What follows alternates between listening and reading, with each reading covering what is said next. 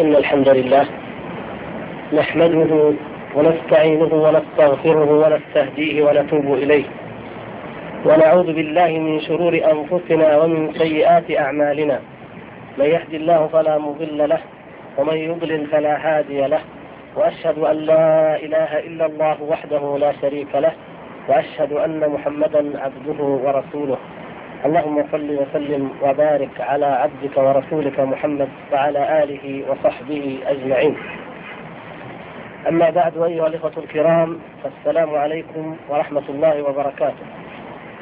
ونسأل الله تبارك وتعالى من فضله وكرمه أن يكتب لنا جميعا أجر هذه الليلة وأن يجعلنا من المقبولين وأن يثيبنا وأن يرزقنا حسن الاستماع وحسن القول وأن ينفعنا بما نقول وما نسمع. إنه سميع مجيب. وأحب بين يدي هذا اللقاء بكم والسماع إلى بعض من استفساركم. أن أتقدم لكم إن أذنتم. لكم بل لنفسي أولا. بكلمة أرجو الله تبارك وتعالى أن ينفعنا جميعا بها. ومضمون ذلك أننا أيها الإخوة الكرام كما تعلمون جميعا نحن ننتمي ولله الحمد والشكر إلى هذه الجامعة. ننتمي إلى طلب العلم. لم يجمعنا رباط إلا رباط العلم وهو علم قائم على كتاب الله وسنة رسوله صلى الله عليه وسلم. وهذه نعمة عظمى. أن يهيئ الله تبارك وتعالى لنا أن نطلب العلم في البلد الأمين. وأن ييسر لنا سبحانه وتعالى ما ترون من الوسائل ومن التسهيلات التي تمت بفضل منه عز وجل ثم بجهود الإخوة القائمين على هذه الأنشطة والوسائل. هذا يستوجب منا شكر الله تبارك وتعالى ويستتبع واجبات يجب أن نعلم أنها ملقاة على أعناقنا. إن كثيرا من الناس يريد أن يطلب العلم في هذه البلاد وفي بلاد أخرى ويتمنى ويحرص على أن يأتي إلى هذا البلد الأمين وأن يطلب العلم ويتلقاه من هذه المنابع النقية الصافية. ولكن لا يتاح له ذلك. وهذا يوجب على من أنعم الله تبارك وتعالى عليه بهذه النعمة أن يعطيها حقها من الشكر ومن الإخلاص لوجه الله سبحانه وتعالى في طلب العلم ومن الدعوة إلى الله عز وجل ونشر هذا العلم وتحقيق ثمرته ومن التعاون على البر والتقوى والتواصي بالحق والصبر في سبيل نشر هذا الدين. الصبر على طلب العلم والصبر في سبيل الدعوة إلى الله سبحانه وتعالى. وإن مما ينبغي لطالب العلم أن يعلمه وأن يتحلى به أن الأمر كما تعلمون أمر الأمة الإسلامية وحالها لا يخفى على أحد منكم. وأنتم خلاصة مختارة وصفوة ملتقاة من هذه الأمة. والآمال بعد الله تبارك وتعالى معلقة عليكم. الذي من هذه المملكة والذي من خارجها فلا بد أن وراءه من ينتظره. المدرس تنتظره مدرسته وتنتظره مدينته أو بلدته أو قبيلته وأي عمل من الأعمال كان. كل ذلك كل هذه الآمال تعلق على شباب جاءوا لطلب العلم ويريدون وجه الله تبارك وتعالى ويراد منهم أن ينفعوا هذه الأمة التي تعاني كما ترون جميعا من نقص في المتخصصين في العلم الشرعي الداعين إلى الله تبارك وتعالى على بصيرة وعلى بينة. إن أمتكم ولله الحمد في إقبال. هذه بشرى نحمد الله تبارك وتعالى الذي من بهذه الرجعة والأوبة والتوبة إلى الله. الأمة الإسلامية في حالة غليان وفي حالة أوبة وتوبة وعودة إلى الله عز وجل. ولكن من الذي يرسم لها معالم الطريق؟ من الذي يأخذ بيدها على النهج المستقيم؟ من الذي يرشد هذه المسيرة والأوبة والتوبة؟ إن الأمانة بلا شك ملقاة على طلبة العلم أمثالكم. وهذه الأمانة لا يقوم بها إلا من بدأ يعد العدة للقيام بها. ويجب أن نعلم أن هذا الإعداد متنوع وأنه ثقيل ولكن لا بد منه. وإلا فليتهم الإنسان نفسه ونحن والله نخشى على أنفسنا جميعا من النفاق ولا نستنكف من ذلك. فإن أحد التابعين ابن أبي مليكة رضي الله تعالى عنه يقول أدركت ثلاثين وفي رواية ثمانين من أصحاب محمد صلى الله عليه وسلم كلهم كان يخشى على نفسه النفاق. عافانا الله وإياكم من النفاق.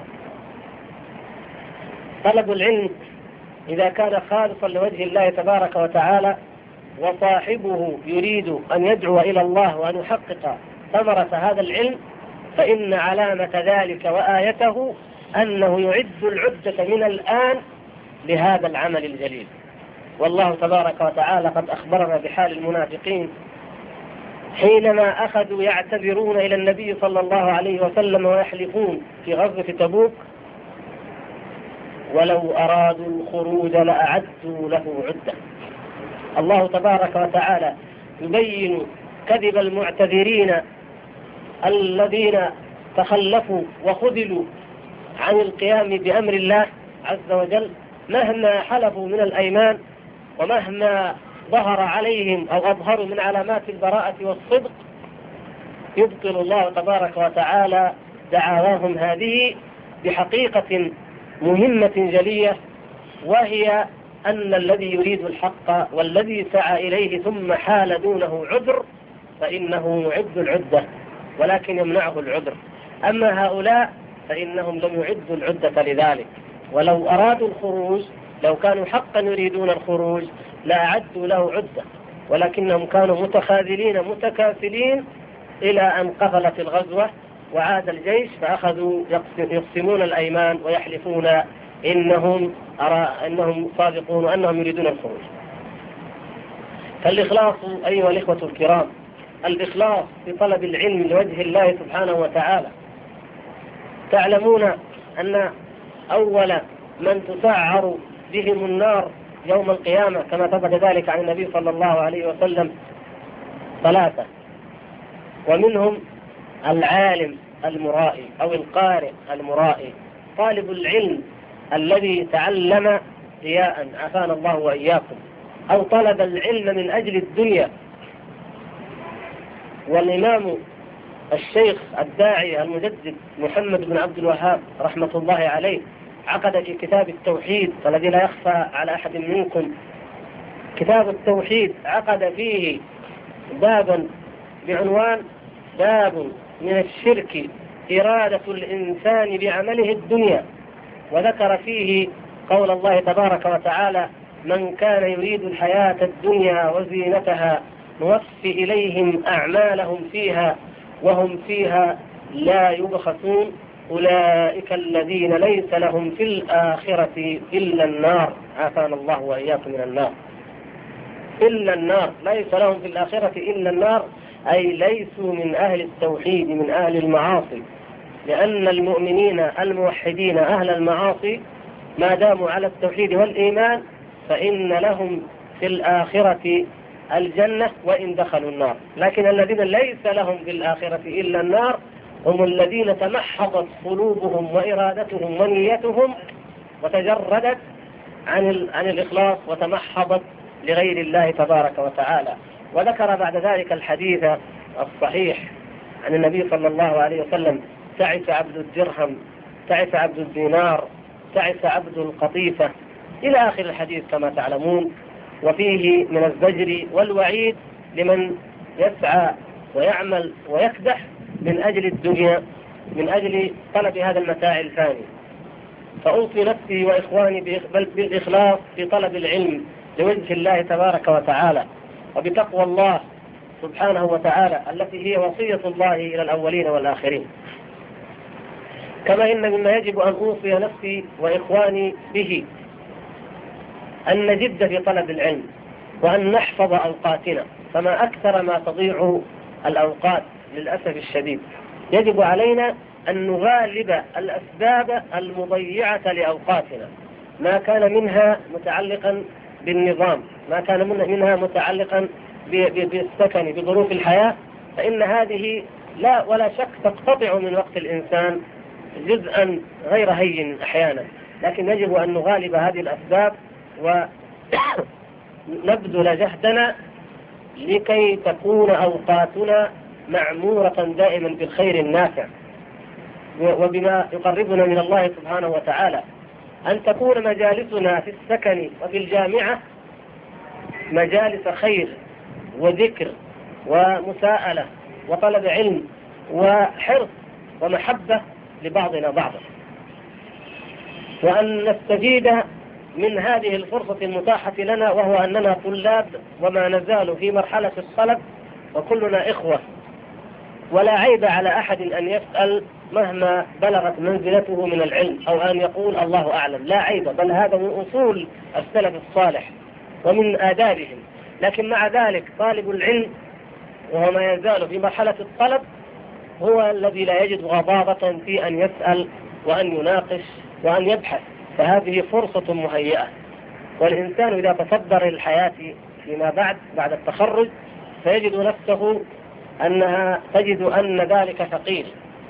تجد أن السؤال ثقيل أو قول الله أعلم تجده ثقيلا. وهذا من أمراض النفوس التي يجب أن تحارب. لكن ينبغي لنا أن لا نهيئ الفرصة لهذه النفس ولهذا الشيطان الماكر الذي كما سمعتم في الآيات كيف أعطاه الله سبحانه وتعالى وكيف آه، يمتلك من الوسائل لأن يوسوس ولأن يخدع ويغرر بهذه النفس. فينبغي أن تكون أوقاتنا دائما كذلك وأن نسأل بعضنا بعضا وأن نسأل أساتذتنا الكرام ومن نثق بعلمه لنستفيد جميعا.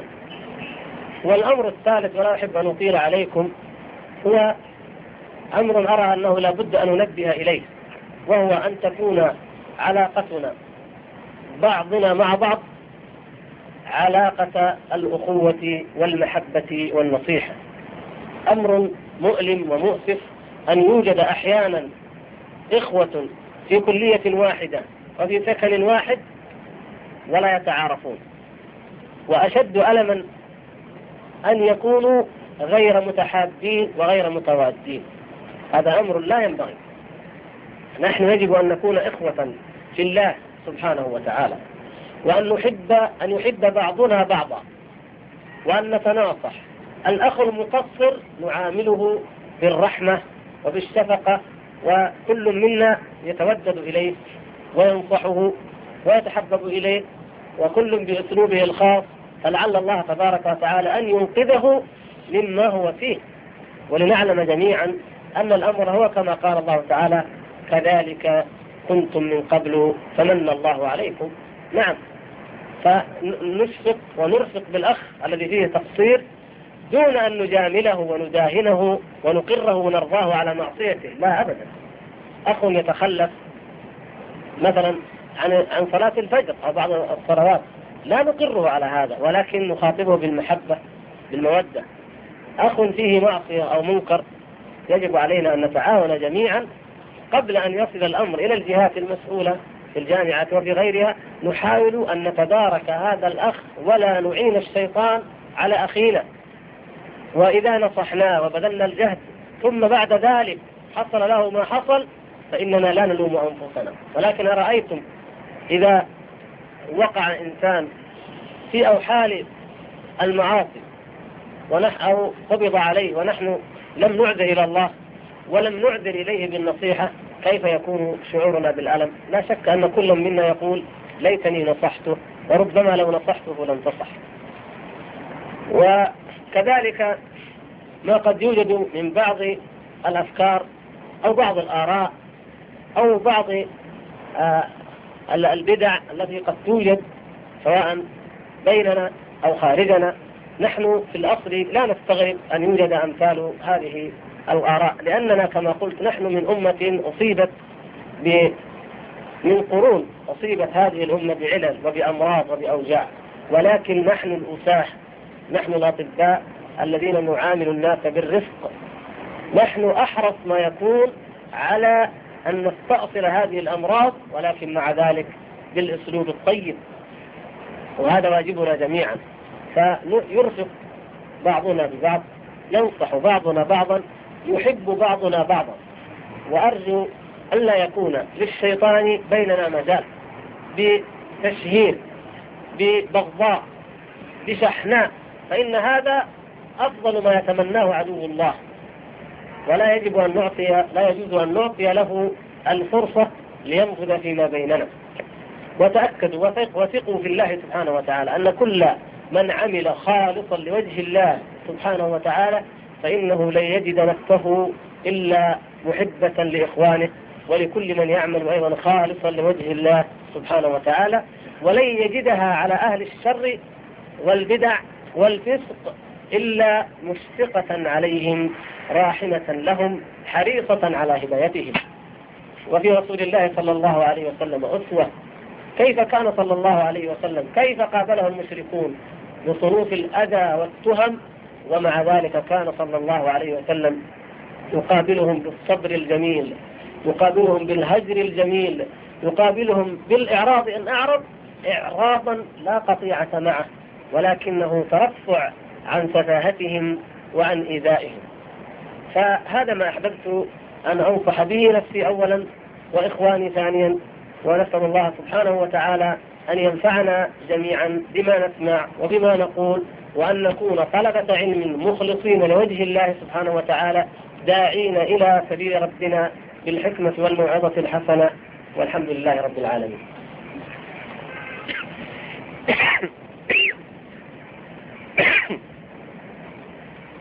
أول سؤال ورد إلينا يقول وردت النصوص القرآنية مثبتة للإيمان باليوم الآخر رابطة إياه ومقترنة بالإيمان بالله سبحانه وتعالى.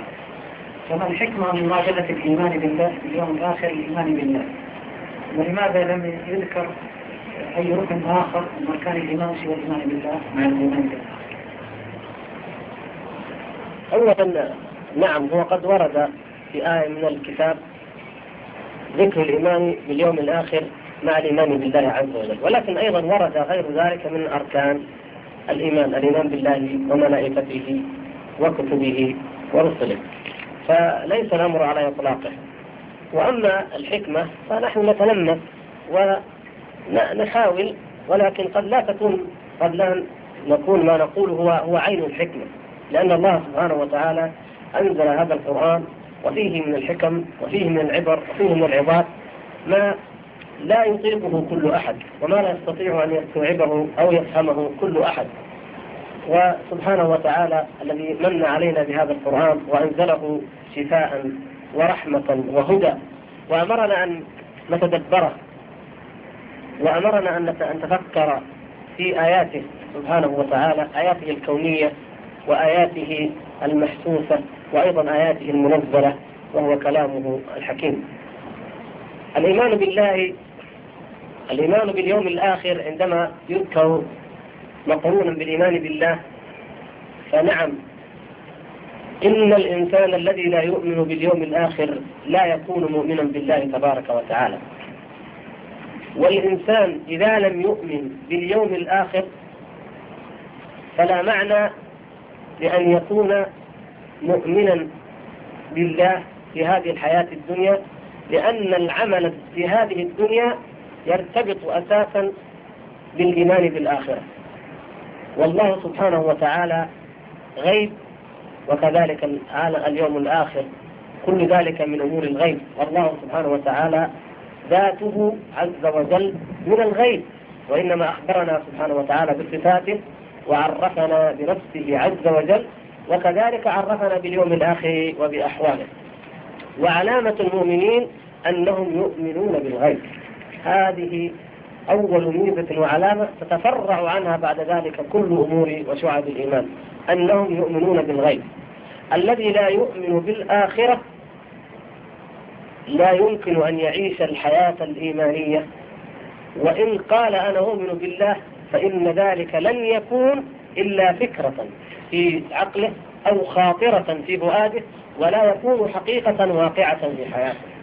ومن هنا نعلم أهمية الإيمان بذلك اليوم.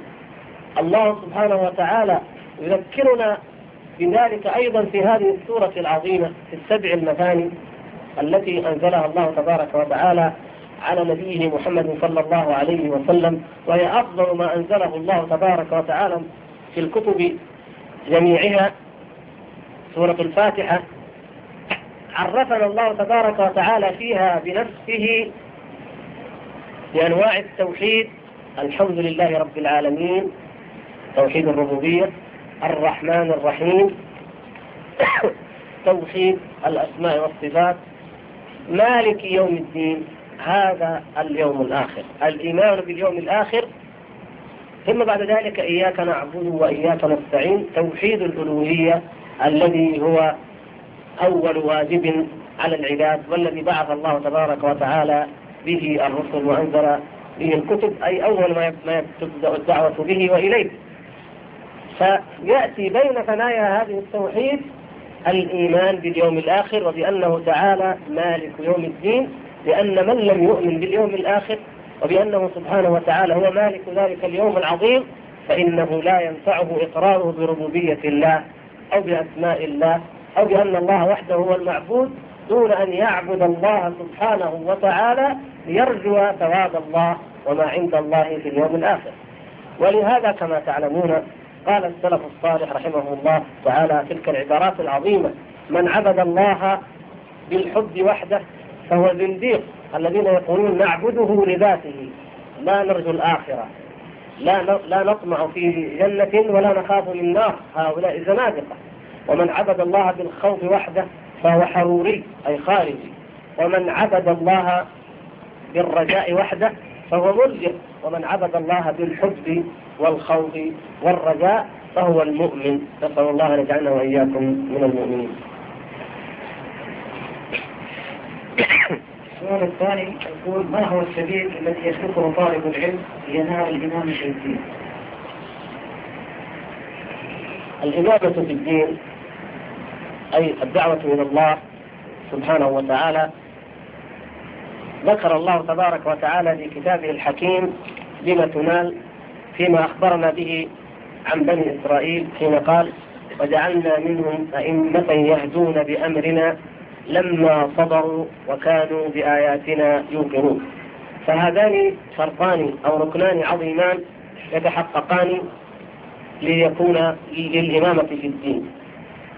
لا تكون الإمامة في الدين إلا بهما الصبر واليقين. فالصبر يشمل الصبر على طاعة الله سبحانه وتعالى الصبر في طلب العلم الصبر على أداء ما افترضه الله وما أوجب وكذلك الصبر عما حرم الله سبحانه وتعالى الصبر على غض النظر عن المحارم الصبر على كف اللسان عن الغيبة والنميمة الصبر على كف القلب عن الغل للمؤمنين وعن الحسد وما أشبه ذلك. وكذلك الصبر على أقدار الله عز وجل الكونية فإن هذه الدنيا مليئة ملأة بالمصائب وبالمتاعب فلا بد من الصبر عليها.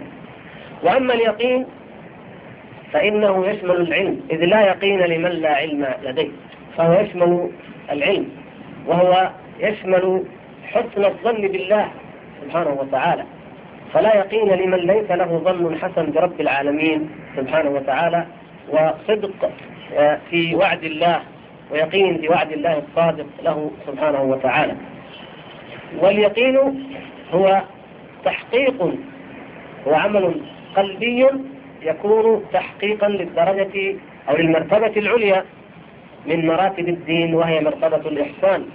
أن تعبد الله كأنك تراه فإن لم تكن تراه فإنه يراك. فهذه هي عبادة الموقنين. جعلنا الله وإياكم من الصابرين ومن الموقنين ورزقنا الإمامة في الدين. فعندما نعرف أن هذه الدعوة لا تكون إلا لمن حقق هذه آه هذه الشروط العظيمة وما يتبع يدخل ضمن كل شرط منها أيضا من فروع بالغة الأهمية فإن ذلك يجب علينا أن نجتهد وأن نكدح وأن نسعى وندعو الله سبحانه وتعالى أن يحقق فينا ذلك وما ذلك عليه بعزيز. أحد الإخوة يسأل عندما آتي لأنصح أحد الإخوة يأتي الشيطان فينفخ في نفسه العجب فعند ذلك أترك النصيحة. العجب. نعم العجب داء خبيث. والشيطان لا يبالي بأي واد هلك الإنسان. فإن أهلكه بترك الأمر بالمعروف والنهي عن المنكر فحسن وهذا ما يريد. وإن غلبه العبد غلبه الشاب التقي وقال لا يمكن لا بد أن أدعو إلى الله وأن أمر بالمعروف وأن أنهى عن المنكر كيف؟ والدين النصيحة كيف؟ والله تعالى أمرنا ولتكن منكم أمة يدعون إلى الخير ويأمرون بالمعروف وينهون عن المنكر. إذا أنا لا أطيع الشيطان في ترك الأمر بالمعروف والنهي عن المنكر والدعوة. ولكن إذا أخذ يدعو إلى الله أتاه الشيطان بأمراض القلب أتاه بالعجب بالغرور بالرياء لا حرصا من اللعين على أن لا يمرض قلبك أيها العبد لا. ولكن يقول لك إن دعوت إلى الله فإن في ذلك فإنك سوف تعجب بهذا العمل ويدفعك ذلك إلى الرياء فخير لك أن تسكت ولا تدعو. فأتاك من الباب الآخر أتاك من باب الناصح المشفق المحب. ومتى كان عدو الله ناصحا مشفقا؟ ألم يقاسم أبوينا في الجنة إنه لهما لمن الناصحين وأنه مشفق وأنه يريد لهما النعيم والملك الذي لا يبلى وأن يكونا ملكين وأن وأن من الوعود والغرور الكاذب فماذا كانت النتيجة؟ فلن يكون عدو الله تعالى ناصحا لنا أبدا. ولهذا نقاومه في الجهتين. من جهة أننا لا نترك الدعوة إلى الله ولا طلب العلم ولا عبادة ربنا عز وجل من أجله ومن جهة أننا إن جاءنا فقال اتركوا هذه الطاعات خشية الرياء لا نطيعه لكن مع ذلك نحذر العجب نحذر الرياء نحذر كل ما يحبط أعمالنا لأن هذه المحبطات تجعل أعمالنا هباء منثورا. نسأل الله العفو والعافية. وما قيمة العمل والجهد إذا كان هباء منثورا؟ وما قيمته إذا كان لغير الله سبحانه وتعالى؟ فنحن نقاوم ونحارب العجب والغرور والرياء ولكن لا نثق بأن هذا العدو ينصحنا ويحذرنا من العجب. فيكون ذلك فتكون نتيجة ذلك أننا لا ندعو إلى الله ولا نأمر بالمعروف ولا ننهى عن المنكر. إذا كانت لوضعت حول تصحيح النية وكيف تكون؟ إذ أن الإنسان يجب يرجع في طلب العلم لله سبحانه وتعالى خالصا. ولكنه لاحظ دخول الرياء بين فترة أخرى على نفسه وأيضا يجب أن هناك شيء لغير الله سبحانه وتعالى من طلب الشهادة وللوظيفة المثلا فكيف الوصول إلى تصحيح في طلب العلم الشرعي؟ الذي جاء وبدأ في طلب العلم أو في أي عمل من أعمال الطاعة وهو لا ينوي بذلك وجه الله سبحانه وتعالى فإن عليه أن يتوب وأن يستغفر الله وأن يصحح نيته ويحولها لوجه الله سبحانه وتعالى.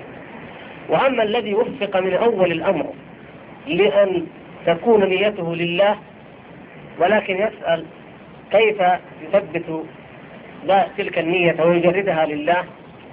فالحال يا إخوان حالنا مع أنفسنا حال جهاد. عدو لا يفتر عدو أعطاه الله سبحانه وتعالى ومكنه من قلوبنا يجري منا مجرى الدم ونفس أمارة بالسوء تحب أن تخلد إلى الأرض وشهوات ومغريات من كل جانب ودعاة على أبواب جهنم يريدون أن يتخطفون. كل ذلك وارد. فلا يكفي أنني أبتدئ العمل وأنا مجرد للنية خالصة لوجه الله سبحانه وتعالى.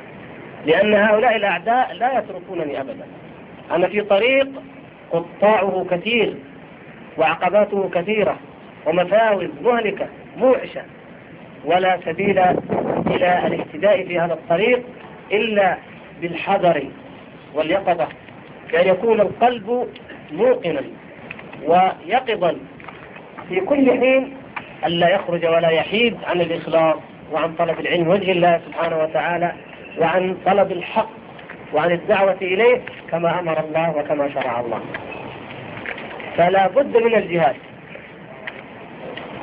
والنفس قد تغلب والشيطان قد يغلب ولكن نحن نغلبه بإذن الله بالاستغفار وبالتوبة وبتصحيح النية وبتجديدها.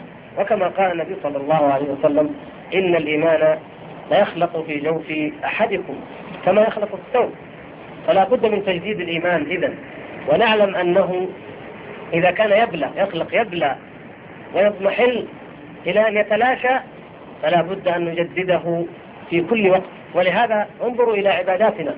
شرع الله تبارك وتعالى لنا هذه الخمسة الصلوات لنجدد إيماننا كل يوم كل حين كل يوم خمس صلوات. شرع الله لنا حلقات الذكر مجالس العلم قراءة القرآن التفكر في الآخرة وما أشبه ذلك كله ليتجدد الإيمان في قلوبنا.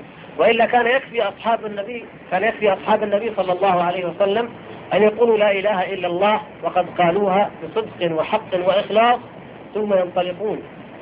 ولا شيء عليهم بعد ذلك. ولكن انظروا كم عانوا وكم عانى النبي صلى الله عليه وسلم وسعد في تربيتهم حتى استكملوا الإيمان ووصلوا إلى الدرجة العليا التي أثنى الله تبارك وتعالى عليهم بها ونسأله سبحانه وتعالى أن يلحقنا بهم. إنه سميع مجيب.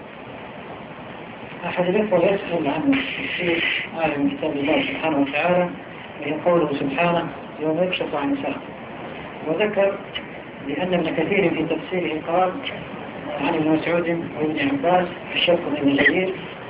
يوم يكشف عن ساق قال عن أمر عظيم كقول الشاعر شالت الحرب عن ساق وقال صاحب التفسير قال العوفي عن ابن عباس قوله يوم يكشف عن ساق يقول حين يكشف الأمر وتبدو الأعمال وكشفه دخول الآخرة وكشف الأمر وكشف الأمر وكشف الأمر عنه فما رأيكم في هذا التأويل؟ وكيف نصف بين ذلك؟ بين من ينفي وجود التأويل بالنسبة لآيات وحيث أسماء الصفات عند السلف رضوان الله عليه الحمد لله. هذا ليس بتأويل يجب أن نعلم جميعا أن السلف الصالح رضوان الله تبارك وتعالى عليهم ولا سيما أصحاب النبي صلى الله عليه وسلم لا يمكن أبدا أن يكون فيهم مبتدع. لم يوجد في أصحاب النبي صلى الله عليه وسلم مبتدع. لا مؤول ولا معطل ولا خارجي ولا مرجئ ولا جهمي ولا شيء من هذه البدع. والحمد لله رب العالمين. هذا جيل مطهر نقي من هذه البدع والضلالات. بل هم الذين حاربوها وأنكروها. ولكن هل كل أحد من أصحاب النبي صلى الله عليه وسلم معصوم عن الخطأ؟ طبعا لا. أيضا هل كل أحد من أصحاب النبي صلى الله عليه وسلم حوى العلم كله؟ طبعا لا.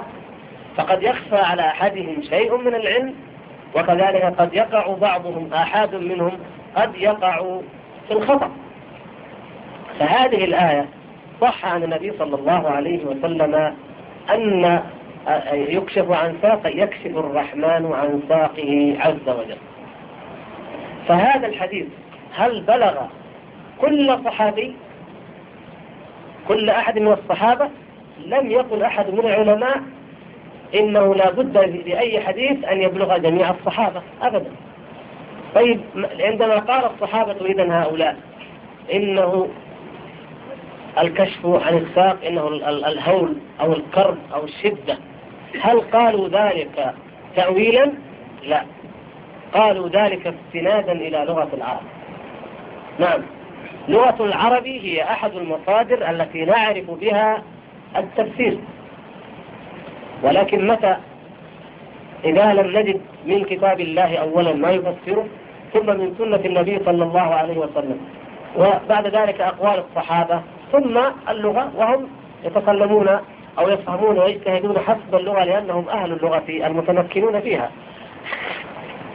وفي لغة العرب لا يسمى هذا تأويلا لأن الكناية كما تعلمون أو يعلم من درس منكم ذلك في اللغة العربية الكناية معروفة عند العرب الكناية لا لا تقتضي نفي الحقيقة. يمثلون في البلاغة لذلك مثلا بقول الخنساء في أخيها مثلا آه، كثير الرماد رفيع العماد طويل اللجاج فتى ساد في قومه أمرد إلى آخره ما يشبه ذلك. إذا قلنا إن فلانا كثير الرماد هذه كناية. كناية عن ماذا؟ عن الكرم كما تعلمون. بدلا من أن أقول فلان كريم أقول فلان كثير الرماد فلان لا يهر كلبه. العرب تمدح بعض الناس أن كلبه لا يهر. لماذا؟ من كثرة ضيوفه. طيب هذا كناية عن الكرم. الكناية لا تقتضي نفي الحقيقة. معنى ذلك أنه هل يقتضي وصفي إياه بأنه كثير الرماد وأنا أقصد الكرم؟ هل يقتضي ذلك أنه لا رماد عند بيته؟ أو أن كلبه ليس له كلب أو أن كلبه لا يهر لا ينفي ذلك. فقد يكون فعلا كبير الرماد حقيقة بأن يكون هذا الرماد المادة الموجودة المعروفة موجودة عند البيت. وأيضا قد يكون كلبه لا ينفع لأنه كريم. لكن أنا نعم أنا لم أقصد هذا المعنى الذي يتبادر من ظاهر اللفظ وإنما قصدت لازمه الذي كنيت عنه به وهو أنه كريم. فكذلك لا يلزم من أن يكون الكشف عن الساق هو الشدة. كناية عن الشدة كناية عن الهول كناية عن عن ذلك اليوم العظيم من مواقف رهيبة. نعم هذا حق لكن لا يلزم من ذلك نفي الصفة وأن نقول ليس لله تعالى فعل وإذا نلخص ونقرب ذلك فنقول هل قال ابن مسعود أو قال ابن عباس إنه ليس لله تعالى ساق أو ليس لله يد هل قالوا ذلك؟ ما قالوا. المعطلة والمعولة قالوا ليس له ساق. إذا هذا فرق عظيم بين القولين. بين من نظر إلى إن, أن الأمر كناية أو لم يبلغه الحديث وبين من نفى نفيا مطلقا هذه الصفة التي صح بها الحديث. ولم يوجد أبدا من الصحابة ولا من السلف مؤول ولهذا نقول ليس من مذهب السلف التأويل. وكل ما يقال إن فيه تأويلا فإن هذا إنما أتي القائل من سوء فهمه للغة العرب ومن سوء فهمه لعقيدة السلف. إن كان من أهل البدع أو من خطئه بذلك إن كان من أهل السنة. ونحن أعيد أن أذكر هذه القاعدة وأقررها. نحن ليس لا نقول إن كل أحد من أهل السنة معصوم ولا إن كل أحد من الصحابة معصوم عن الخطأ حتى في العقيدة. ولكن العبرة بأنهم يجمعون إذا إذا أجمعوا فإنهم لا يجمعون على ضلالة ولله الحمد. وكل من أخطأ فإنه يرد إلى الأصل وإلى المنهج القويم وهو كتاب الله وسنة رسوله صلى الله عليه وسلم وما أجمع عليه السلام كثير من الإخوة عن كيفية الوصول إلى فهم كتب شيخ الإسلام ابن تيمية وما هي التي علم على ذلك وكيف يمكن التعرف على عقيدة أهل السنة والجماعة وما خالفهم من عقائد السنة يريدون أسماء بعض الكتب في هذا. بالنسبة لفهم كتب شيخ الإسلام ابن تيمية رحمه الله شيخ الإسلام ابن تيمية لا نقول ذلك تعصبا ونحن الأمة التي تنكر التعصب لمجرد الهوى. ولا نقوله مجرد عاصفة من الحب هوجاء ولكن نقول حقا وصدقا إن هذا الرجل نادر رجل فد ولو أن شيخ الإسلام ابن تيمية كان لدى أية أمة من الأمم. بل أنا أحدد وأقول لو أن شيخ الإسلام ابن تيمية ظهر في أوروبا وظهر منه فقط ما يتعلق بالفلسفة والمنطق لألهه الغربيون لألهوه ولعبدوه لأنهم أمة جاهلية. أمة ألهت نيوتن. يسمون نيوتن إله العلم ويسمون داروين إله العلم. ويسمون هيجل إله العلم. هكذا يطلقون عليه عياذا بالله. ولا إله إلا الله. نحن أمة لا تؤله إلا الله. عندنا لا إله إلا الله. حتى رسول الله صلى الله عليه وسلم هو عبد ولا نؤلي أحد غير الله.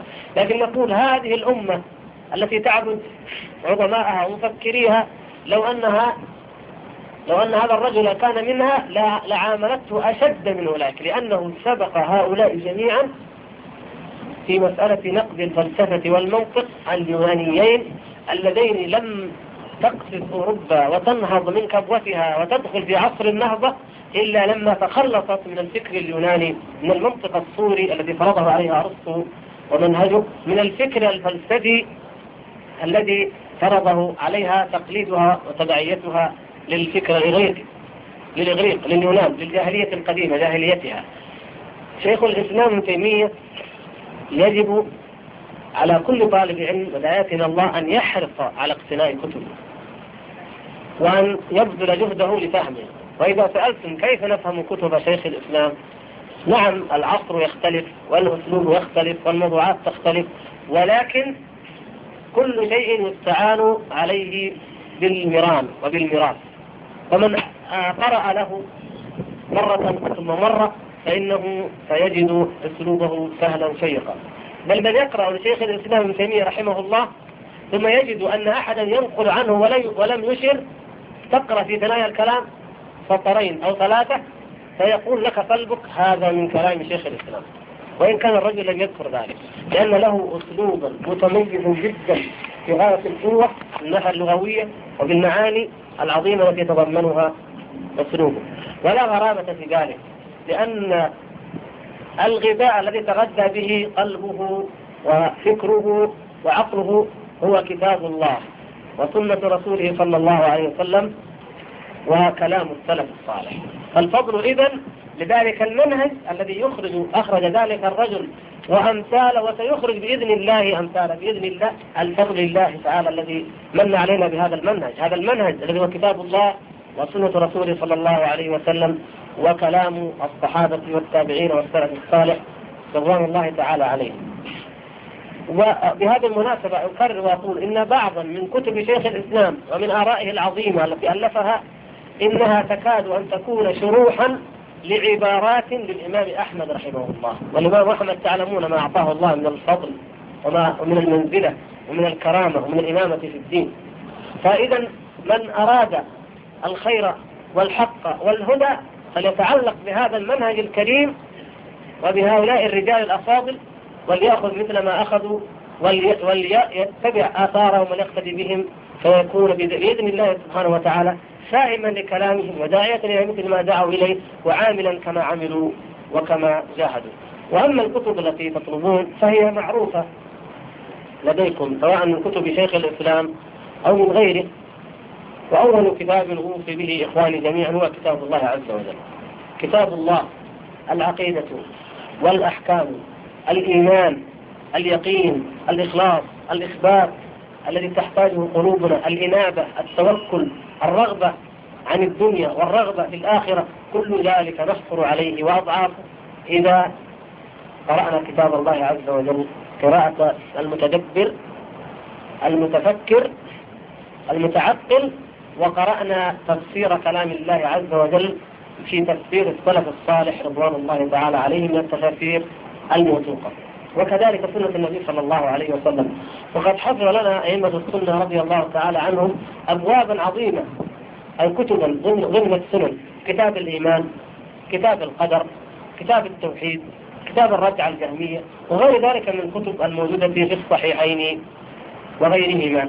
هذه المصادر الأساسية وما تبعها من شروح ومن كتب ككتب الشيخ الإسلام ابن تيمية ابن القيم رحمه الله كتب الشيخ محمد عبد الوهاب رحمة الله عليهم أجمعين كتب الشيخ حافظ الحكم رحمه الله. هذه تعلمونها جميعا وهي مما يعينكم بإذن الله على معرفة العقيدة الصحيحة التي كان عليها السلف الصالح. جعلنا الله وإياكم من أتباعه. سؤال حول من هذا الانطلاق في الكلمة ويقول ما رأي فضيلتكم في هذا الكتاب. وما هي الشرعية عند أهل السنة السنة والجماعة في معاملة أهل البدع وقد يكون منهم بعض من لديه شيء من العلم. وقد يؤخذ عنه من علم الشرعي. بالنسبة للكتاب هو كما ذكر صاحبه جمع ونقل نقول من شيخ من كلام شيخ الإسلام ابن تيمية. وهو يحتوي على فوائد طيبة منها هذا الجمع ومنها ما ذكره أيضا فيما بعد من كلام حسن وجدير بنا أن نقرأه وأن نفيد منه ومن أمثاله. وأما بالنسبة للشق الثاني وهو ما يتعلق بالضبط في ضوابط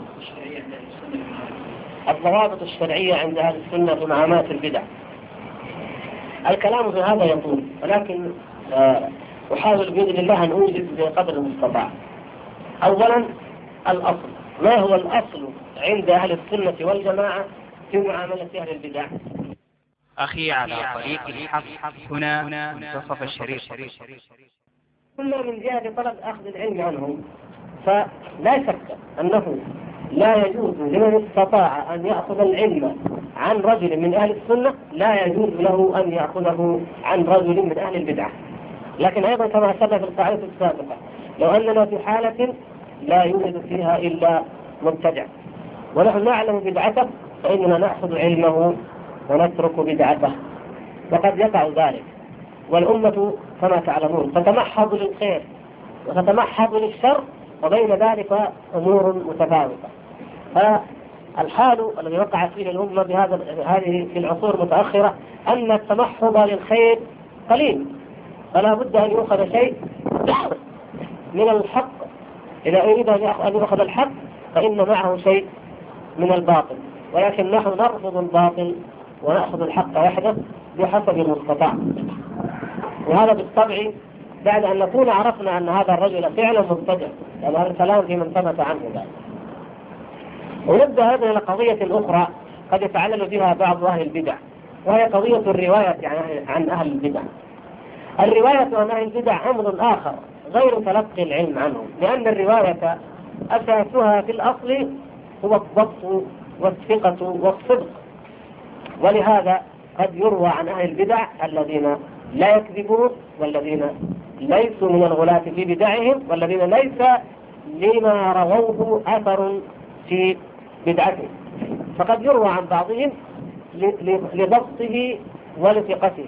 ونحن أهل السنة نحن أمة الإنصاف إن لم ينصف أهل السنة فمن ينصف؟ أهل البدعة لا ينصفون. إن لم يعدل أهل السنة من يعدل؟ أهل البدعة لا يعدلون. فنحن إن كان للإنسان فضل من علم أو ضبط وحفظ وإتقان أو زهد وعبادة وفيه بدع فإننا مع تحذيرنا من بدعته. وعلمنا بها ومع ذلك لا ننكر فضله فيما له فيه فضل. هذا لا بد منه. أما من تمحض للشر من كان من غلاة الرافضة من كان من غلاة الخوارج الذين أنكروا بعض سور القرآن من كان من الباطنية وأشباهها أي من ارتد عن الإسلام وتمحض للشر والكفر فإن هذا لا تقبل روايته لا, لا, لا يروى عنه ولا يقبل علمه ولا يتلقى عنه العلم مطلقا. هذا يعني ما أستطيع أن أوجز به والله أعلم. يقول كثر الصراع هذه الأيام حول ما يسمى بأدب الحلال وهناك من يقول بأن فيه منافاة لبعض من يقول به بعقل معتقد مسلم الصحيح. فمررت بين ذلك بين كونه أدبا وبين كونه بعض يكون فيه منافاة بالعقيدة الصحيحة. الكلام عن الحداثة لا نستطيع أن نستوفيه بالطبع لكن نحن نضع الأصل الذي تعرفون به هذه الفكرة وغيرها من الأفكار وهي أن هذا هذه الفكرة لم تنبت ولم تخرج من بلاد الإسلام ولا من التراث أو الفكر أو العلم الشرعي الإسلامي أبدا. إنما هي فكرة غربية. وحسبنا أن نعلم أنها غربية. فأيها فكرة واحدة فما الواجب علينا أن أن أن يكون موقفنا حيالها أيا كانت قبل أن نؤمن بها أو نعتقدها أو نعمل بها قبل ذلك لا بد أن نشك وأن نتوقف لأن مصدرها هؤلاء الكفار الغربيون. ما وصل إلينا إلى مجتمعنا هذا من الحداثة ما هو إلا الفقاقيع. الأصول الفكرية مؤصلة في الغرب منذ قرن أو قرنين. أصولها الفكرية تستمد من الداروينية من نظرية داروين وتستمد من الفرويدية نظرية فرويد في حيوانية الإنسان.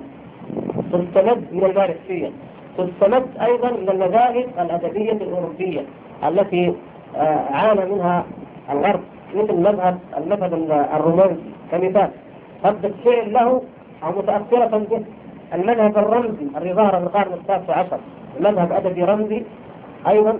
تطور أو طوره البعض وطعموه تلك النظريات وأصبحوا يدعونه ويسمونه بهذا الاسم.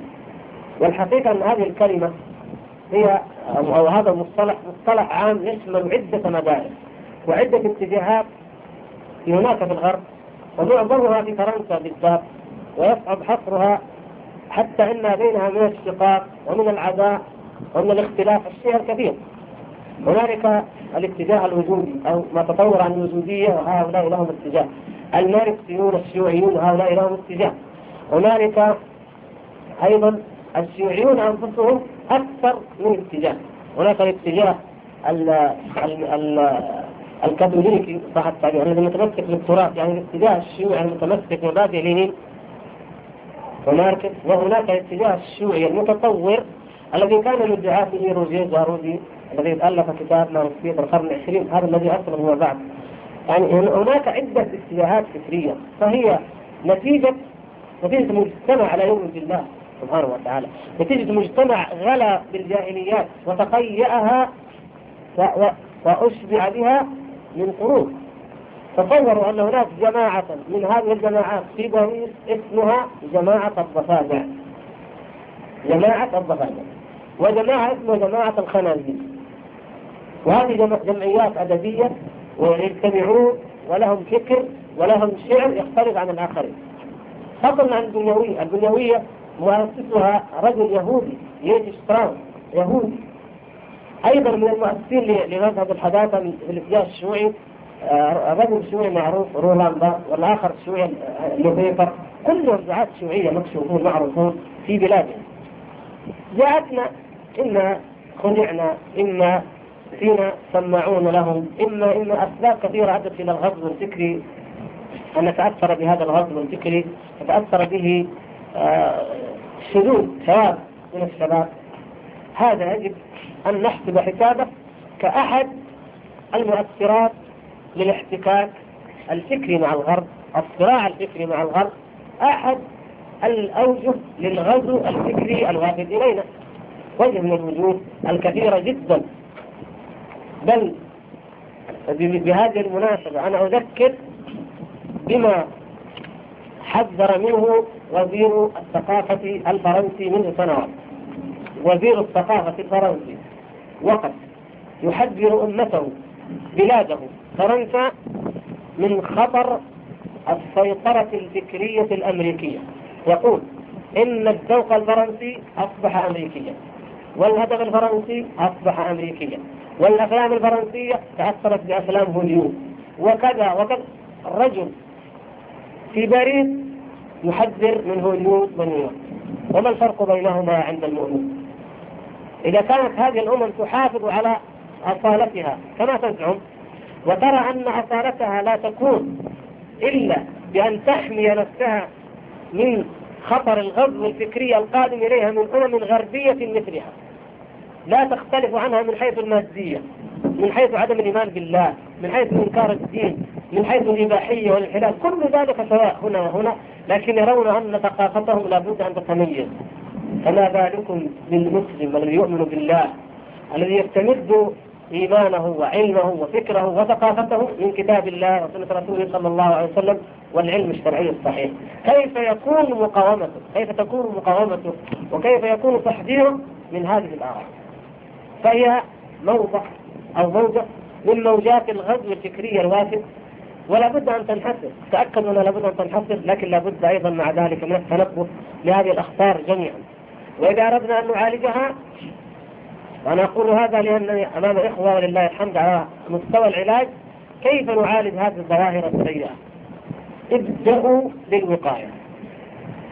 انشروا العقيدة الصحيحة والعلم الصحيح والدعوة إلى الله والأمر بالمعروف والنهي عن المنكر في المجتمع وأنتم بذلك تجعلونه في وقاية محصنة تامة عن أي فكرة واحدة.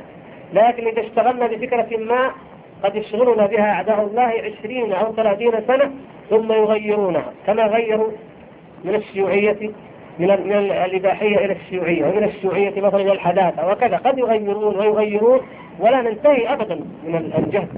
لكن إذا نحن نظرنا إلى الأصل الوقائي وهو الذي لا بد منه لنا لكي نكون مؤمنين ومسلمين حقا وهو أن نعبد الله على علم وعلى بينة وعلى بصيرة وأن ندعو إلى الله على بصيرة وأن نوحي أمتنا بحيث لا, لا ترتكب معصية ولو صغيرة فضلا عن أنها ترتكب الإلحاد فإن هذا يعطيها وقاية وقاية عامة.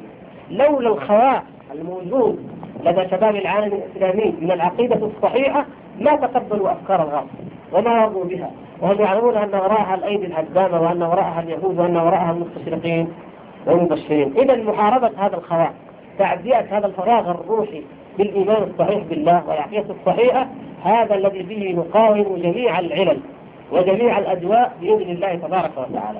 ومع ذلك لابد أن يوجد فينا متخصصون في الرد على أمثال هذه الضلالات وكشف زيتها بالتفصيل. أحد الأخوة عن حد العقوبة وما هي مقتضياتها لأنها تستخدم كشعار عند كثير من الإخوة عندما يكون له رغبة أو مراد في بعض الأمور لتحقيقها. وعندما يطلب منه شيء يكون أبعد شيء عن ذلك. الأخوة المطلوبة هي الأخوة الإيمانية التي تقتضي أن يكون المؤمنون كالجسد الواحد. إذا اشتكى منه عضو تداعى له سائر بسجود الحمى والسهر. وتقتضي أن يحب الإنسان لأخيه ما يحب لنفسه. وتقتضي أن ينصحه لأن الدين النصيحة ومن ذلك النصيحة لأئمة المسلمين وعامتهم. تقتضي حسن الخلق مع المؤمنين جميعا. تقتضي التعاون على البر والتقوى. تقتضي عدم الشذوذ عن أهل الإيمان والخير والصلاح. الشذوذ إما ببدعة أو برأي أو بتخاذل عنهم. وهكذا مقتضيات واضحة جاءت في الكتاب وفي السنة نعلم بها أن الأخوة الإيمانية هي تحقيق للولاء لموالاة المؤمنين والبراءة من الكافرين. ومن المعاصي والبيور وأصحابها. فكون بعض الناس قد يستغلها سلما أو ذريعة لمارد غير شرعي نعم هذا يوجد لكن ذلك لا يجعلنا نتخلى عنها. المؤمن الشاب التقي جعلني الله وإياكم كذلك. الذي يتقي الله سبحانه وتعالى يتخلق بأخلاق المتقين بأخلاق أولياء الله وعباده الصالحين ولا يبالي أن غيره يستغل ذلك بأمر ما. نعم المؤمن فطن وحذر ولكن ما دام مع أخيك المؤمن فربما يكون ربما يكون في أخلاقك وتمسكك بذلك ما يردعه ويعلمه تعليما عمليا أن يكون مثلك بإذن الله عز وجل. فالأصل في هذا أيها الإخوان الأصل أن يقابل أن تقابل الإساءة بالإحسان وأن يقابل الجهل بالحلم وأن يقابل تقابل الاستغلال أو الانتهازية بالإخلاص بوجه الله سبحانه وتعالى. وما دمت تحتسب ذلك عند الله فلا تبالي في أهداف المخلوقين ومآربهم وبأغراضهم. لكن لو شعرت أو رأيت أن أن إنسانا ما إما صاحب هوى أو بدعة أو معصية وغرضه من خلقك ليس غرضه إلا أن يصل إلى معرض خبيث وأنت عرفت ذلك يقينا منك؟ فإن دون أن تتخلى عن هذا الخلق مع غيره من الناس لكن معه ينبغي لك أن تحذر منه وأن لا تتيح له الفرصة ومع ذلك لا تكف عن الدعوة إليه ولو بدعاء الله سبحانه وتعالى له أن يهديه الله عز وجل وأن يوفقه للحق. كيف رسول الله صلى الله عليه وسلم يدعو للمشركين؟ نعم يدعو أن يهديهم الله وأن يأتي به المؤمنين وأن يسلموا فكيف نحن مع المؤمنين؟ فيجب أن يكون خلقنا أرفع وأسمى من كل هذه المؤثرات. وفي نفس الوقت أن يكون منهجنا في الدعوة والتعامل على السنة الصحيحة التي لا محاباة ولا مداهنة ولا مجاملة ولا نصوص عن الحق ولا تحريف للحق من أجل إرضاء أي إنسان كائنا من كان. لكن التعامل شيء والتمسك بالمنهج شيء آخر. لا انفصال بينهما في الحقيقة ولكن يجب أن نعطي هذا الموقف التعامل مواقف والمواقف تتغير. وأما التمسك بالحق فهو مبدأ والمبادئ ثابتة لا تتحول ولا تتغير. يقول الله سبحانه وتعالى هو الذي خلقكم منكم كافر ومنكم مؤمن. والرسول صلوات الله وسلامه عليه يقول إن الإنسان يولد على الفطرة فابواه يهودانه أو ينجسانه أو ينصرانه فكيف يأخذ من ذلك؟ كون الإنسان يولد على الفطرة أن الآية تبين أنه مرفوض ليس بين الآية والحديث منافاة ولله الحمد. بل صريح القرآن يدل على الحديث وهو قول الله تبارك وتعالى فأقم وجهك للدين حنيفا فطرة الله التي فطر الناس عليها لا تبديل لخلق الله ذلك الدين القيم ولكن أكثر الناس لا يعلمون. ففطرة الله ودين الله الذي خلق الناس عليه خلق الفطرة النفوس عليه هو الفطرة النقية هو الإسلام هو التوحيد هو هذه الملة القويمة وكما أوضح النبي صلى الله عليه وسلم في إحدى روايات الحديث كما تنتج البهيمة البهيمة جمعاء هل ترون فيها من جدعاء؟ تكون البهيمة تلد البهيمة بهيمة مستوية. كاملة الخلقة ليس فيها جدع ولا شعار ولا إشارة. وبعد ذلك يضع الناس هذه الرموز وهذه الإشارات وهذه العلامات للانتماء إلى شيء ما. أما الآية هو الذي خلقكم فمنكم كافر ومنكم مؤمن فهذا إخبار من الله سبحانه وتعالى عن حال الناس وأن حالهم أن منهم المؤمنون ومنهم الكافرون. هو خلقهم جميعا سبحانه وتعالى. وحكمته وقدره في الأزل اقتضى أن يكون منهم هذان المؤمنون والكافرون. مع أن كل مولود يولد على الفطرة ولكن أبواه يهودانه أو نصرانه أو يمجسانه فتصبح يصبح الخلق على نوعين كافر ومؤمن مع أن كل منهما قد ولد على الفطرة. فلا منافاة إذا بين الآية والحديث والله أعلم. طيب يسأل هنا عن الاستثناء في الإيمان. وما هو قول المسلم في ذلك؟ الاستثناء في الإيمان هو أن يقول الإنسان أنا مؤمن إن شاء الله. وخلاصة القول فيه بإيجاز أنه إن أراد المؤمن أي هذا الإنسان أن يبعد عن نفسه شبهة التزكية فلا تزكوا أنفسكم هو أعلم بمن اتقى. إن أراد بالاستثناء ذلك أنا مؤمن ويخشى أن يكون ذلك تزكية أن يكون ذلك تزكية لنفسه فيقول أنا مؤمن. إن شاء الله فلا بأس بذلك. ويقصد بذلك كمال الإيمان أي أنه المؤمن الإيمان الدرجة التي أعلى من درجة الإسلام. الإيمان إنما المؤمنون الذين إذا ذكر الله وإذا قلوبهم وإذا تليت عليهم آياته زادتهم إيمانا وعلى ربهم أشياء كثيرة المؤمنون صفاتهم عظيمة في القرآن. فهؤلاء من السلف من كان يتحرج عندما يقرأ هذه الآيات ويسأل أمؤمن أنت ولهذا لما سئل الحسن البصري رحمه الله قال إن كان إن من هؤلاء الذين إذا ذكر الله وجلت قلوبهم ونزلت عليهم آياته زادتهم إيمانا إلى آخر لا لست منهم. وإنما أرى نفسي ممن قال الله عز وجل فيهم وآخرون اعترفوا بذنوبهم خلقوا عملا صالحا وآخر سيئا أتى الله عليه انظروا إلى هذا الإثبات حضن النفس واتهامها وعدم تزكيتها وبالنظر إلى كمال الإيمان وتحقيقه. هذا جائز. وأما إن قالها على سبيل الشك عياذا بالله ويقصد بالإيمان الإسلام مؤمن إن شاء الله يعني شاك في إسلامه أنه أنا مسلم إن شاء الله يعني على سبيل الشك فذلك لا يجوز. لا يجوز. وهذا يجمع بين ما ورد عن السلف من الاستثناء وما ورد عنهم من النهي عنها. فمن استثنى فنظر نظر إلى كمال الإيمان وإلى التزكية ومن لم يستثني فإنه نظر إلى أن الإنسان لا يشك في دينه. كما قال قائلهم أشك في كل شيء إلا إيماني أنا مسلم. الحمد لله. ويقصد بذلك أن لا, شك عندي في أن الله حق.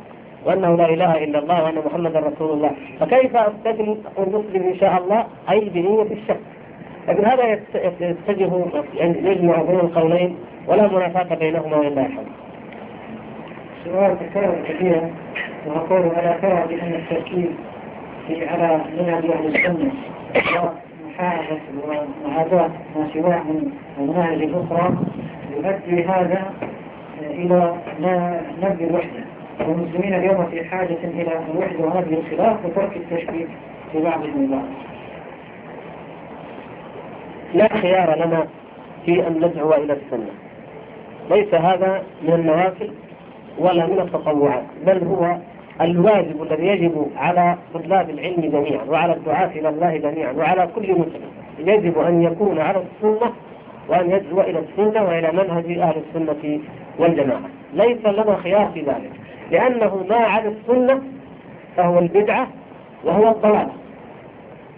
أما أن ذلك يفرق فننظر ما يفرق بين من؟ إن كان يفرق بين أهل السنة هذا لا يتصور لأن أهل السنة إنما يريدون السنة وإنما يريدون الحق فلا يمكن أن يفرق بينهم أو أن يفرق بينهم من يدعوهم من السنة. وليس عند أهل السنة شيء أفرح من أن يظهر فيهم أو يدعوهم أحد إلى شيء من السنة ويبينها لهم ويعرفوا أنهم كانوا على خطأ ثم ظهرت لهم السنة أو كانوا على بدعة وبانت لهم السنة. هذا أحب شيء إلى نفوس أهل السنة فإذا لا تفريق بين أهل السنة الراغبين في الحق والكتاب والسنة أبدا. وأما إن كان القصد أنه يفرق بين الأمة فالنبي صلى الله عليه وسلم قد أخبرنا في الحديث الذي روي عن عن كثير من الصحابة عن أبي هريرة وأنس ومعاوية وعدد جمع من الصحابة أن هذه الأمة تفترق ستفترق إلى 73 فرقة. كلها في النار إلا واحدة وهي السنة هي أهل السنة. ما أنا عليه وأصحابي. هو ذلك. إذا الفرقة الناجية الطائفة المنصورة هم أهل السنة. فرقة وهناك غيرهم كم؟ اثنتان وسبعون فرقة كلام رسول الله صلى الله عليه وسلم لا يتخلى لا ينطق عن الهوى إن هو إلا وحي يوحى. لابد أن يقع التفرق. فلو قال قائل نريد أن نجمع هذه الثلاثة وسبعين وندمجها لتكون سبعين. نقول لا تستطيع أبدا لأنه قال ثلاثة وسبعين. نخليها ثلاثين. لا يمكن. ولا واحد. ولا ولا ثلاث ولا واحدة. أبدا. التفرق حقيقة قائمة يعني لا يمكن لنا واقعا أن نجعل الأمة الإسلامية كلها واحدة. واقعا. كما أنه نحن مأمورون أن ندعو أمم الأرض جميعا إلى الإسلام. لكن في الواقع هل نستطيع أن نقضي على اليهود والنصارى والمشركين وكذا الواجب واجب علينا. نعم ونسعى إليه ونحبه. ونبذل جهدنا فيه لكن هذا الواقع لا يكون إلا إذا أنزل الله عيسى عليه السلام وخلق الأرض من الشرك نهائيا هذا أمر آخر. لكن في واقعنا نحن الآن لا نستطيع ذلك. ومع ذلك ندعو إليه ونحدده. فكذلك السنة. ندعو أن يكون أن تكون أمة الإسلام أمة واحدة. ونحرص على إزالة كل سبب يفرق ويباعد بينها. ونبذل جهدنا لئلا تتفرق. لكن الواقع سيظل أن الأمة ستظل متفرقة. فإذا هل نقول نضحي بالعقيدة الصحيحة وبالمنهج الصحيح من أجل أن تجتمع الأمة وهي لن تجتمع أصلا؟ لا. هذا عكس ما أمر الله سبحانه وتعالى. واعتصموا بحبل الله جميعا ولا تفرقوا. التفرق واقع. والمأمور به أن نعتصم بحبل الله. حبل الله هو منهجه وطريقه وسبيله هو الكتاب والسنة نعتصم بالكتاب والسنة ولا نتفرق. فندعو الأمة جميعا إلى أن تتحد على الكتاب والسنة. ما نقول اللهم اجمع كلمة المسلمين فقط. اللهم اجمع كلمة المسلمين على الحق. ما الفائدة لو اجتمع المسلمون كلهم على أن يكونوا خوارج؟ عياذا بالله. روافض. صوفية. من الذي يرضي ذلك من أهل الحق؟ لا يرضي ذلك. فهل الاجتماع بذاته مطلب؟ لا الاجتماع على الحق. فهذا هو الصحيح. والواقع أيضا أنه لا يجمع المسلمين شيء أبدا كالكتاب والسنة. أبدا. لأنني إن دعوت إلى رجل ما قابلني غيري برجل يرى أنه أفضل منه وقد يكون أفضل منه. حتى في المذاهب إذا قلت أيها الناس يجب أن يكون المسلمون كلهم على مذهب الإمام الفلاني. جاء الآخرون قالوا إمامنا خير وقد يكون كلامهم حقا إذا لا نستمع لكن إذا قلت لهم الكتاب والسنة فيوافقني ولله الحمد كثير. إذا ما الذي يجمع الأمة الإسلامية؟ الكتاب والسنة. وهذا هو منهج أهل السنة والجماعة. الكتاب والسنة.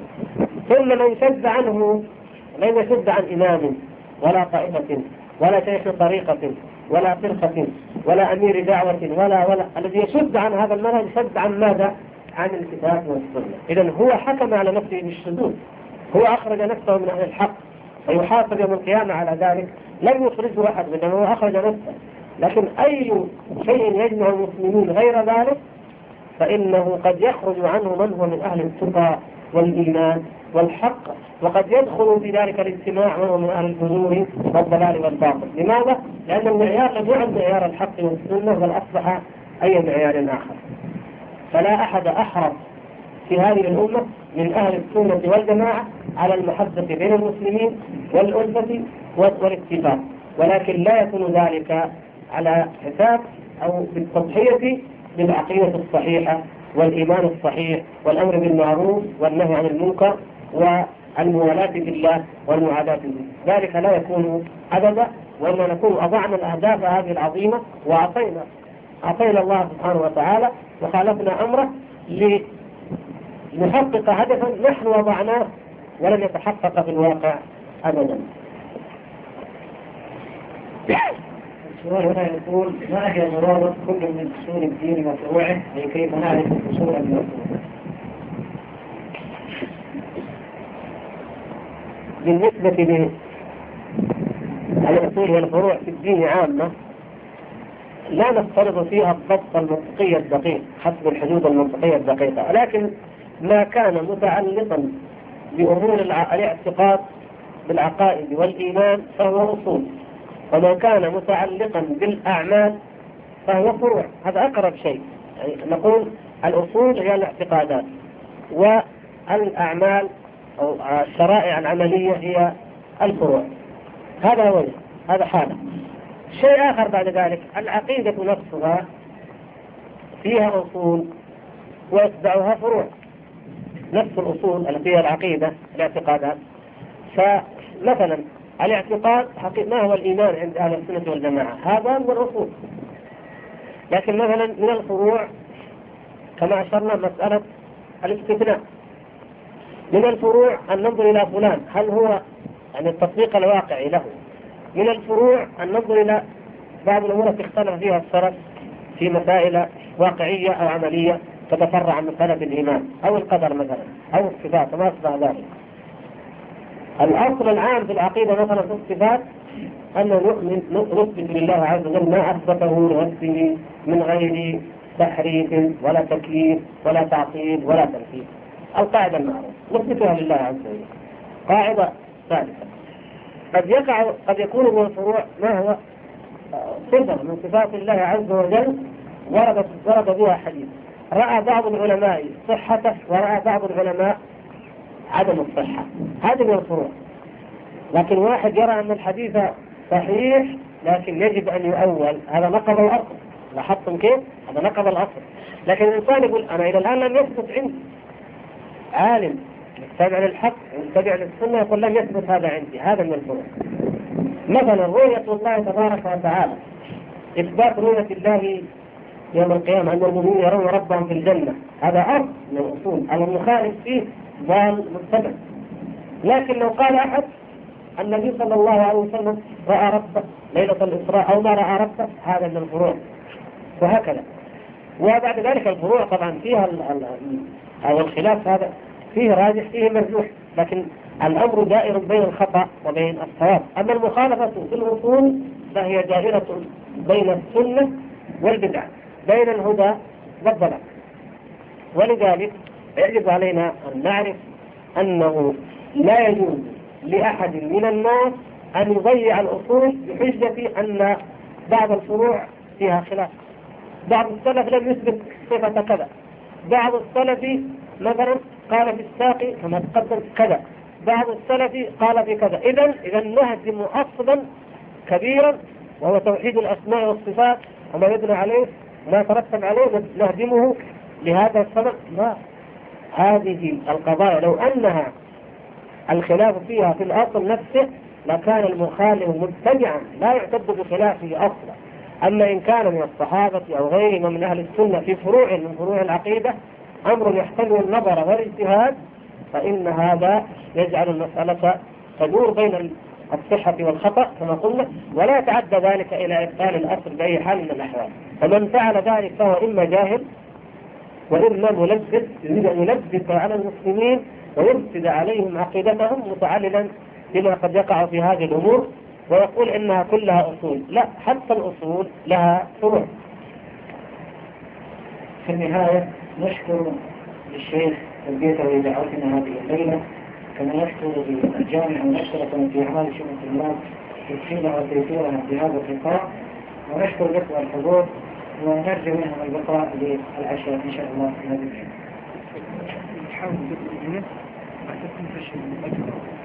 طيب تقدم لكم الجميع تقدم هنا حتى نضع العشاء ورد إذا في شيء. طيب. لكن الشيخ يطلب إذا كان هناك أسئلة شفوية. أسمع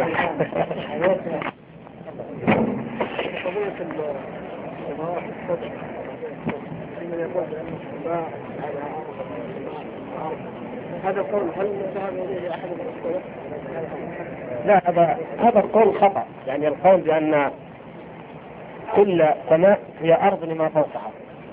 لا ما لا هذا القول ليس بصحيح. والله سبحانه وتعالى قال ومن الأرض مثلهم من الأرض. فالسماء الدنيا هي سماء. من الناحية الاعتبارية المجردة نعم هي بالنسبة لما فوقها مثل الأرض بالنسبة للسماء لكن لا تسمى أرضا. اعتبارا من السماء الدنيا فما فوق هذا الملأ الأعلى ولا يسمى أرضا لا ما كان من من السماء الدنيا جهة. الأرض ولا ما كان منها أيضا جهة السماء والأنبياء الذين قابلهم النبي صلى الله عليه وسلم ليلة الإسراء والمعراج كما تعلمون في الأولى ثم في الثانية ثم في الثالثة. بعد أن يفتح له جبريل ويفتح يفتح له الباب يقابلهم. هل يقول أحد قابلهم في الأرض؟ يعني في الأرض التي بالنسبة للسماء أرض؟ ما يصح هذا هؤلاء في السماء. وهم مرفوعون عند الله سبحانه وتعالى. وهذا هو الملأ الأعلى. جميعا. إنما قصد بعض الناس التخلص من مسألة كيف نقول أنها سبع أراضي بينما ما في إلا هذه الأرض الواحدة. والله سبحانه وتعالى لم يقل إن الأرض الأرض سبع أراضي. وإنما قال من الأرض مثلهن. من الأرض. هذا الشيء الشيء الثاني الحديث من طويقه من سبع أراضين يدل على ذلك. لأن من ظلم شبرا من الأرض طوقه الله من سبع أراضين لأنها كلها تحت بعض. حتى استدل بها العلماء كما ذكر الحافظ رحمه الله في الفتح على أنه من ملك شيئا إن كنت ماني من ملك شيئا ملك سماءه وملك باطنه وأرضه. لأن أنت إذا ملكت آه، قطعة من الأرض فلك أن تحفر به إلى الأعماق أن تملك ذلك. المسألة إذا هي من الأرض هذه الموجودة. كون هذه السبع الطبقات هي السبع التي يقول علماء الجيولوجيا أو سبع أو خمس لا يهمنا هذا. هي قضايا علمية نظرية لا تهمنا يهمنا أن الله جعل من الأرض مثلها أي سبعا حدودها بالضبط زي ما قال الجيولوجي فلان ولا الجيولوجي فلان ما يهمنا ما ندري يهمنا أنها سبع كما ورد في الحديث وكما دل عليه ظاهر القرآن. ويكفينا أن نقف عند هذا. نعم. نحكي هذا نحكي ويقول ان العهد الأسماء ما هذه متطابقه الآية. فيقول ان هذه كذلك هي متطابقة. وبالتالي السماء يكون محيط محيط بالارض فيكون الشق الدائري بالتالي يكون العرض محيط يكون شكل الأرض شيء آخر يعني بالنسبة للأرض الأرض من جميع الجهات محاطة بالسماء أينما نظرت هذا معروف لكن ما نسبة السماوات السبع جميعا إلى الكرسي؟ وما نسبة الكرسي إلى العرش؟ والعرش بعد ذلك شكله كالقبة كما ذكر النبي صلى الله عليه وسلم ثبت به هكذا. فنحن الآن أصبحنا يعني نتكلم في خيال يعني نحن أقصد عندما نفكر في الكيفية نفسها الكيفية خيال محض لا نستطيع أن نتصورها على الإطلاق. العقل يتقاصر عن عن الكيفية. لكن فضل من الله عز وجل علينا أن الله أوحى إلينا أننا نعرف ذلك على سبيل التقريب نعرفه نظريا لكن كيفية لا نستطيع أن نعرف أبدا. والقائد بهذا القول المخطئ ينبغي نبين له إن شاء الله يرجع. لا, يدخل يعني لا يدخل في ضمن الابتداع إن شاء الله.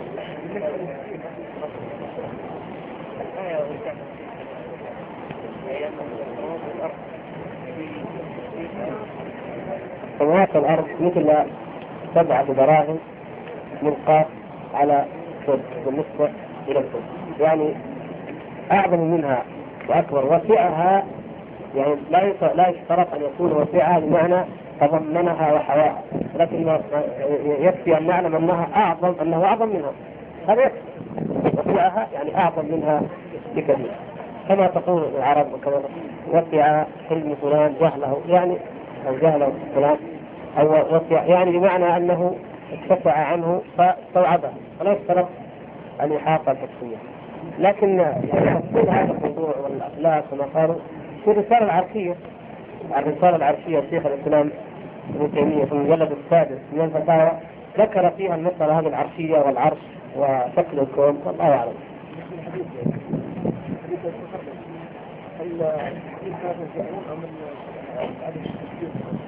يقول الأخ الحديث التجرد هذه 73 فرقة يعني هي فعلا 73 أم أنها من مجرد التكفير؟ يعني نحن كما سمعت في كلامي السابق عملنا بالظاهر. يعني قلنا على الظاهر أنها سبعين. وفوقها ثلاث إن كان المقصود التفكير قد يكون أكثر. فهو يحتمل يحتمل التفكير ويحتمل العدد نفسه لكن لما ننظر إلى أنه 73 اشتركت اليهود على كم؟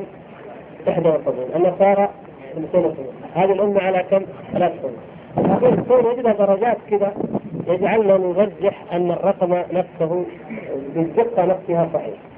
لكن أيضا هل هذا يعني أننا كما فعل بعض المصنفين يقول 73 وقسم الخوارج وقسم المعتزلة وقسم كذا طلعت 73 وانتهت وبعد قرن طلعت فرق جديدة لا.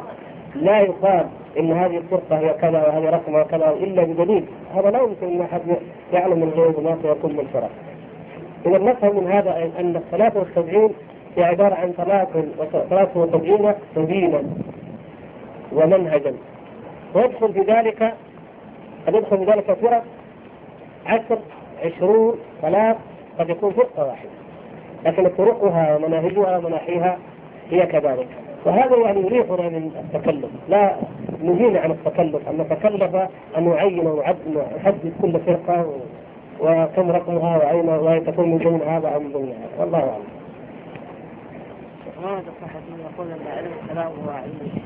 العقيده.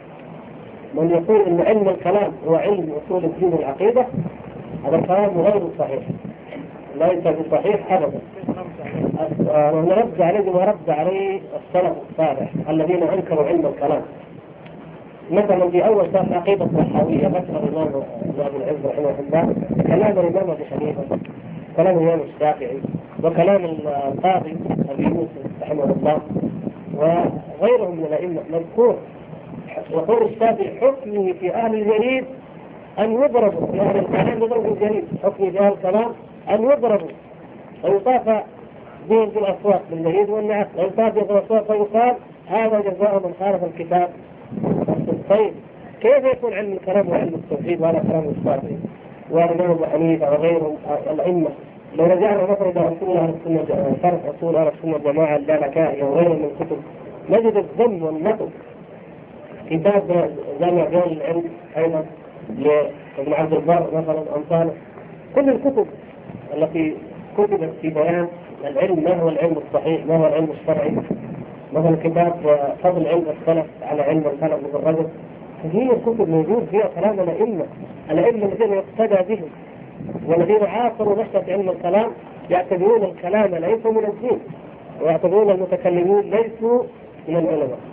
بل في فتاوى الحنفية فتاوى الظاهرية وغيرها الفتاوى الحنفية يقولون لو أن رجلا أوقف مالا أو أوقف وقفا وقال هذا الوقف للعلماء لم يدخل فيه أهل الكلام. هذه عقوبة ليسوا لأنهم ليسوا من العلماء. فكيف نقول علم الكلام وعلم التوحيد؟ هذا إن كان قائله مجرد انه اخطا أو وانه تربى أو تعلم في مكان في تنوير وخطا رفضه نقول قد يعذر لكن أن نقول لا علم التوحيد وعلم الكلام هذا لا لا كلام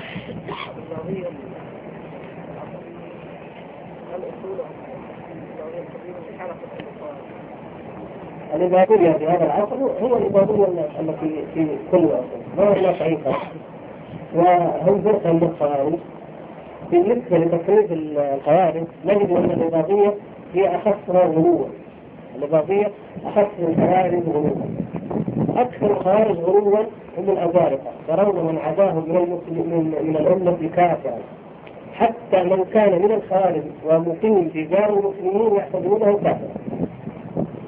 هذا أشد غلوا أخف منهم بقليل النجار أتباع نجار المعاني. خفف قليلا قال هؤلاء يعني المسلمين كفار لكن من كان على مذهبنا وأقام عندهم لا نكفره يعني أخف ولكن نفس الغلو الإباضية قالوا من كان مخالفا لمذهبنا فإنه كافر لكنه كفرا لا يخرجه من الملة. هذا في الأصل يعني وإنما هو كفر نعمة.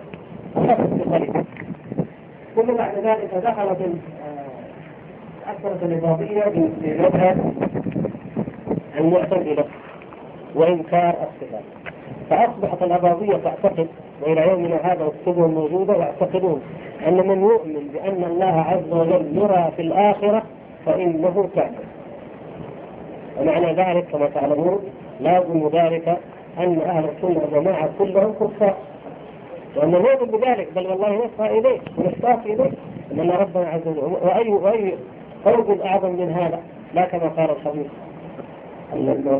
أي فوز أعظم من هذا قال من دخول الجنة. لا أعظم أعظم فوز هو أن يرى الله سبحانه وتعالى في الجنة.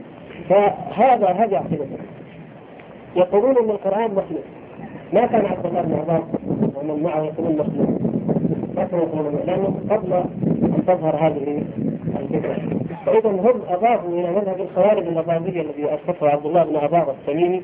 أضافوا إليه بدعة الاعتزال وإنكار الصفات وإنكار الرؤية وأمثالها هذا صاحب الكبيرة عندهم كافر صاحب الكبيرة عندهم كافر لكن الكفر عندهم لا يخرج من الملة الذين يقولون إن القرآن مخلوق هم قوم اتبعوا هذه البدعة وتأثروا باليهود وتأثروا اليونان والنصارى وامثالهم يعني فلاسفة اليهود ومتكلمين اليهود. قالوا إن القرآن مخلوق أي مثل سائر المخلوقات. كما أن الله خلق الناقة وخلق الإنسان وخلق فقد خلق القرآن. وهذا تكذيب لكلام الله عز وجل ورسوله صلى الله عليه وسلم لأن القرآن أخبر الله أنه كلام ولكن حق القول مني كلام الله. وإن أحد من المشركين استدارك فأجره حتى يسمع كلام الله. فهذا كلامه. وكلامه سبحانه وتعالى صفته فهل يكون شيء من صفات الله المخلوقة؟ لا يمكن ذلك أبدا. ولهذا يقول نبهنا السلف إلى الأدب مع القرآن لا تقول ورب المصحف. هذا هو رب المصحف؟ لأنه كلامه وليس مخلوقا كما تقول ورب الكعبة. لكن لو قال أحد أقسم بالقرآن أقسم بالذكر الحكيم أقسم بآيات الله المحكمة لكان هذا القسم صحيحا لأنه لا يجوز أن يقسم الإنسان بالمخلوق وهذا أقسم بغير المخلوق أقسم بكلام الله وصفة الله والقسم لا يكون إلا بصفات الله سبحانه وتعالى. ولم يعهد عن أحد من السلف من الصحابة والتابعين ومن بعدهم أنه قال إن القرآن مخلوق أبدا. ولهذا لما ناظر الإمام أحمد القانون بذلك. قال يعني أجعلهم بين الأمرين إما أن يكونوا هذا إما أن يكون السلف النبي صلى الله عليه وسلم والسلف علموا علموا أن القرآن مخلوق كما يقول هؤلاء أو لم يعلموا. قال علموا لأنه لو قال ما علموا إذا هم جهال. قال علموا. قال إما أن يكونوا بلغوا أو كتموا فاحتار وبهت الذي كفر. لأنه هل يعلم السبب أصل من أصول الدين ويكتمونه حتى يأتي هؤلاء يعذبون الناس عليه؟ لا. فهذا أمر إذا لم يكن عنده سبب ولم يعرفوه بأية حال من الأحوال بل كفروا من قال به. من هذا كفر المقالة كفر من قالها